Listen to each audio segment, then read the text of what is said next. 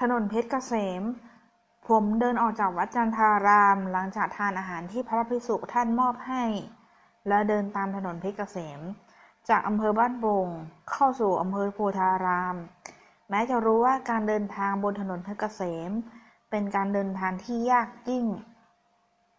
แต่ก็ได้ตั้งใจที่จะก้าวเดินไปเพื่อเรียนรู้ว่า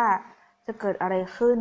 เมื่อต้องเผชิญกับสภาพแวดล้อมที่ไม่เกื้อกูลกับสัพยะต่อการก้าวเดิน จากอำเภอโพธารามเข้าสู่ราชบุรี สภาพร่างกายเริ่มมีปัญหามากขึ้น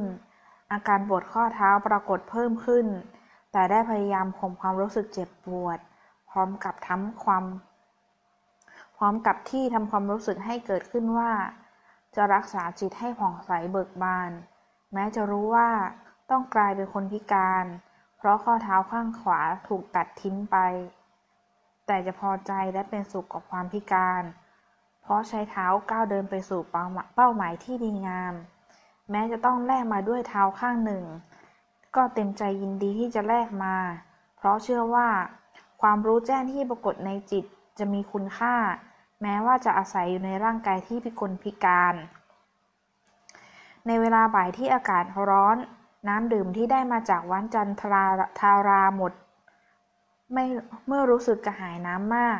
ได้แวะที่ปั๊มน้ำมันแห่งหนึ่ง เพื่อล้างหน้าและดื่มน้ำแต่รู้สึกไม่มั่นใจว่า น้ำจากน้ำจากอ่างล้างหน้าของปั๊มน้ำมัน จะเป็นน้ำประปา หรือว่าน้ำที่ทางปั๊มสูบขึ้นมาจากผิวดิน แต่ความรู้สึกกระหายทำให้ผมดื่มน้ำนั้นไป อาการปวดข้อเท้ายังไม่หาย แต่ภายแต่การทำใจยอมรับได้ทำให้ความรู้สึกเจ็บปวดไม่มาก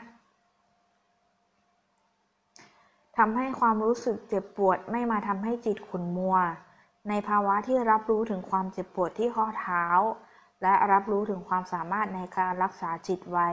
ไม่ให้กระสับกระส่ายขุ่นมัวได้นั้นทำให้ได้เรียนรู้การรักษาจิต ในสถานการณ์ที่เป็นจริง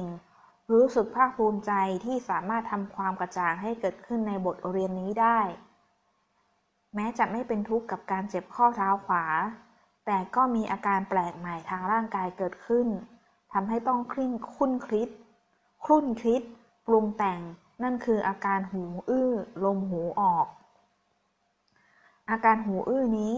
เกิดมาหลายครั้งแล้ว เมื่อร่างกายขาดน้ำและรู้สึกกระหายมากๆ แต่อาการที่ปรากฏก่อนหน้านี้ ไม่รุนแรงเหมือนกับที่กำลังเผชิญอยู่ณขณะนี้ รู้สึกตัวว่าอาการหูอื้อเป็นปัญหาขึ้นมามากกว่าครั้งก่อนๆ ก็ตอนที่หยุดที่พักสาระพักผู้โดยสารริมทาง เพราะที่นั่นมีผู้มาทักทายซักถาม แต่ผมไม่สามารถฟังเสียงพูดของเขารู้เรื่อง รู้เพียงว่าเขาพูดคุยสักถาม แต่ไม่รู้ว่าเขาพูดอะไร แม้จะพยายามดูปากที่ขณะที่เขาพูด แล้วก็ยังคิดคาดเดา แล้วก็คิดคาดเดา แต่ก็ไม่ไม่ แต่ก็ไม่มั่นใจว่าคาดเดาถูกทำให้เป็นปัญหาในการสื่อสารกัน ในที่สุดก็ต้องรีบกล่าวคำอำลา แล้วเดินออกจากมาจากศาลาผู้พักผู้โดยสาร เพราะเกรงว่าการที่สนทนาโต้ตอบกับเขาไม่ได้ จะทำให้เขารู้สึกลำบากใจในการสนทนานั้นด้วย อาการหูอื้อเริ่มเพิ่มขึ้นทุกขณะที่ก้าวเดิน พร้อมพร้อมๆกับอาการที่อ่อนระหยหมดเรี่ยวแรง ยิ่งเพิ่มขึ้นทุกขณะที่ก้าวไป ในขณะที่จิตรับรู้ถึงสภาวะทางร่างกายที่เป็นเช่นนี้ทำให้เกิดการคุ้นคิดปรุงแต่งขึ้นว่า หรือนี่จะเป็นอาการบ่งบอกถึงภาวะใกล้ตาย ทันทีที่จิตคิดเช่นนั้น ก็เกิดอาการหวั่นไหวขึ้นภายในจิตใจ แต่ช่วงขณะหนึ่ง ก็ตามรู้ทัน จึงใช้วิธีเดียวกันกับที่ใช้ระงับความคิด ตอนที่คิดกลัวจะถูกตัดขาแล้วเป็นคนพิการ นั่นคือกำหนดรู้อารมณ์ที่จะทำให้เกิดความวั่นไหวขึ้นภายในจิต และในช่วงขณะนั้น ได้ระลึกถึงคำพูดของหลวงปู่ดูอตุโร ที่เคยกล่าวให้สติแก่พระผู้ภิกษุ ผู้เคยร่วมปฏิบัติธรรมกันมา ซึ่งกำลังอาพาธหนักใกล้จะถึงวาระสุดท้ายแห่งชีวิต หลวงปู่ดูลได้กล่าวถ้อยคำที่มีความหมายว่า ที่ได้ปฏิบัติอบรมภาวนามาทั้งหมด ก็เพื่อจะใช้ในเวลานี้เท่านั้น เมื่อถึงเวลาที่จะตาย ต้องทำจิตให้สงบนิ่งเป็นหนึ่งเดียว แล้วปล่อยวางความยึดติดต่างๆ เสียให้สิ้น เมื่อเมื่อลึกได้เช่นนี้ จึงพยายามน้อมเอาความหมายแห่งคำพูดของหลวงปู่ดูล มาภาวนาให้เป็นอารมณ์ที่ปรากฏในจิตของตนเอง ช่วงขณะแห่งการกำหนดจิตให้สงบนิ่ง โดยไม่ปล่อยให้ความกลัว ความกระสับกระส่ายเข้ามาครอบงำนั้น เกิดความรู้สึกปิติยินดีที่จะได้จบชีวิตลงช่วงขณะนั้น รู้สึกตัวเหมือนจะสูญเสียความสามารถที่จะก้าวเดินต่อไป และรู้สึกตัวเหมือนจะไม่สามารถที่จะยืนทรงตัวอยู่ได้ จึงได้นั่งลงลงตรงที่ริมถนน รู้สึกเหมือนจะเป็นลมสิ้นสติ แต่เมื่อนั่งลงทรงกายนิ่งอยู่ในท่านั่ง อาการหน้ามืดใจสั่นคล้ายๆ สิ้นใจก็ค่อยๆคคลายลง เมื่อรู้สึกตัวดีขึ้น ก็พยายามสูดลมหายใจเข้าออกยาวๆ ขณะนั้นรู้สึกตัวว่ามีรถคันหนึ่งมาจอดอยู่ใกล้ ๆ ไม่แน่ใจว่าคนที่ไม่แน่ใจว่าคนที่นั่งมาข้างหน้าใกล้คนขับเขาจะพูดอะไรบ้าง เพราะผมเองหูอื้อจนฟังเสียงพูดของเขาไม่รู้เรื่องจำได้ว่าพยายามบอกเขาว่าจะไปเพชรบุรี เขาส่งสัญญาณให้ขึ้นไปที่นั่งกระบะด้านหลัง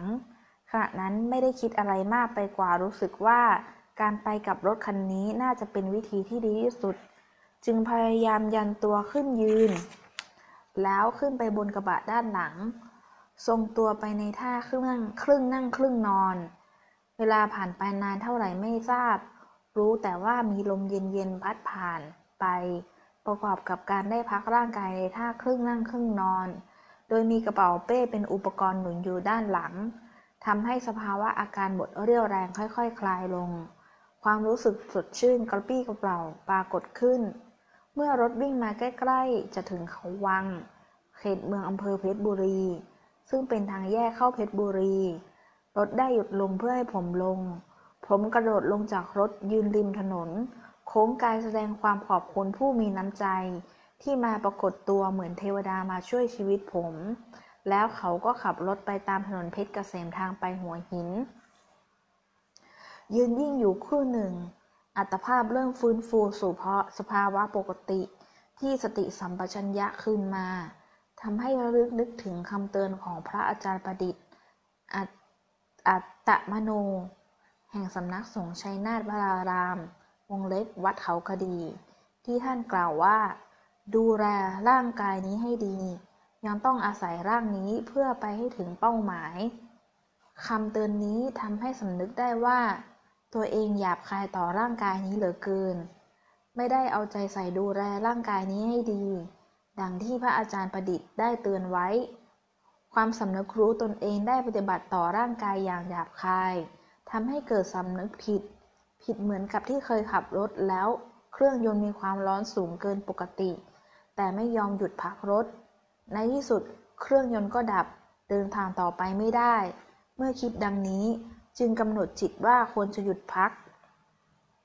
ภาวะร้อนรนเร่งรีบขณะที่ก้าวเดินอยู่บนถนนเทศเกษม จากนครปฐมมา เป็นภาวะที่ไม่ควรเกิดขึ้นอีก การปล่อยให้มลภาวะที่ปกคลุมอยู่บนท้องถนนเพชรเกษม มากำหนดให้เกิดความปรารถนาที่จะเดินเร็วๆเพื่อหลีกเลี่ยงมลพิษเหล่านั้นทำให้กลายเป็นมลภาวะขึ้นภายในจิต แล้วก็ส่งผลไปยังดังเช่นที่ประสบ ในขณะที่เดินที่เดินจากราชบุรีมาสู่เพชรบุรี อันเป็นภาวะที่จิตไม่เกษม ประสบการณ์บนถนนเพชรเกษม